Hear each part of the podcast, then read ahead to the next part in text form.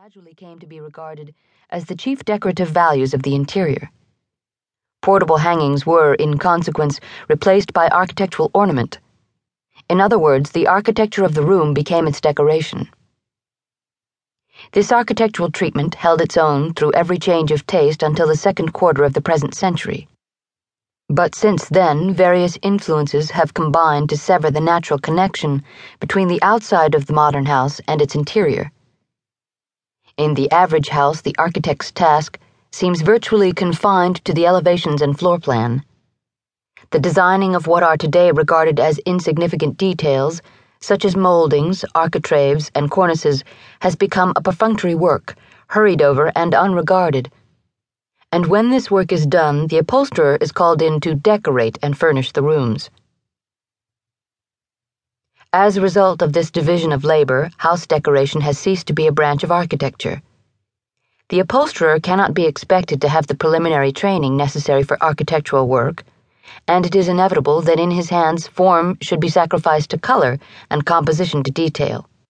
In his ignorance of the legitimate means of producing certain effects, he is driven to all manner of expedients, the result of which is a piling up of heterogeneous ornament, a multiplication of incongruous effects. And lacking, as he does, a definite first conception, his work becomes so involved that it seems impossible for him to make an end. The confusion resulting from these unscientific methods has reflected itself in the lay mind, and house decoration has come to be regarded as a black art by those who have seen their rooms subjected to the manipulations of the modern upholsterer. Now, in the hands of decorators who understand the fundamental principles of their art, the surest effects are produced, not at the expense of simplicity and common sense, but by observing the requirements of both. These requirements are identical with those regulating domestic architecture, the chief end in both cases being the suitable accommodation of the inmates of the house.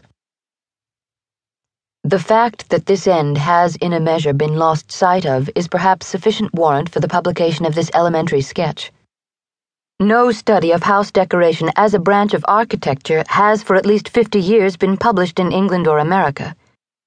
And though France is always producing admirable monographs on isolated branches of this subject, there is no modern French work corresponding with such comprehensive manuals as Davillet's Cours d'Architecture or Isaac Ware's Complete Body of Architecture.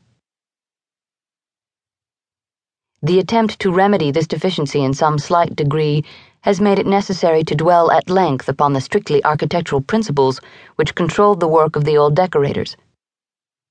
The effects that they aimed at having been based mainly on the due adjustment of parts, it has been impossible to explain their methods without assuming their standpoint, that of architectural proportion, in contradistinction to the modern view of house decoration as superficial application of ornament.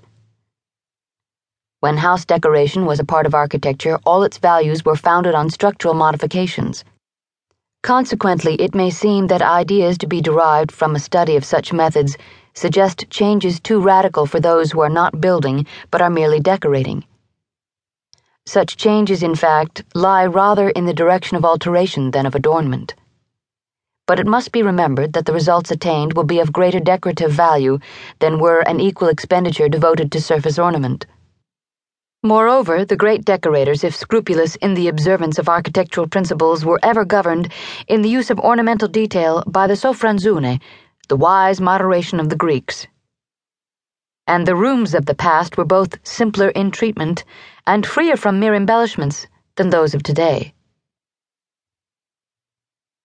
Besides, if it be granted for the sake of argument that a reform in house decoration, if not necessary, is at least desirable, it must be admitted that such reform can originate only with those whose means permit of any experiments which their taste may suggest.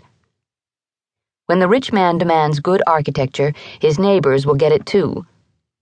The vulgarity of current decoration has its source in the indifference of the wealthy to architectural fitness.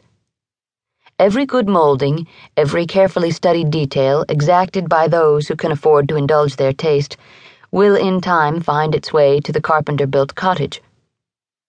Once the right precedent is established, it costs less to follow than to oppose it.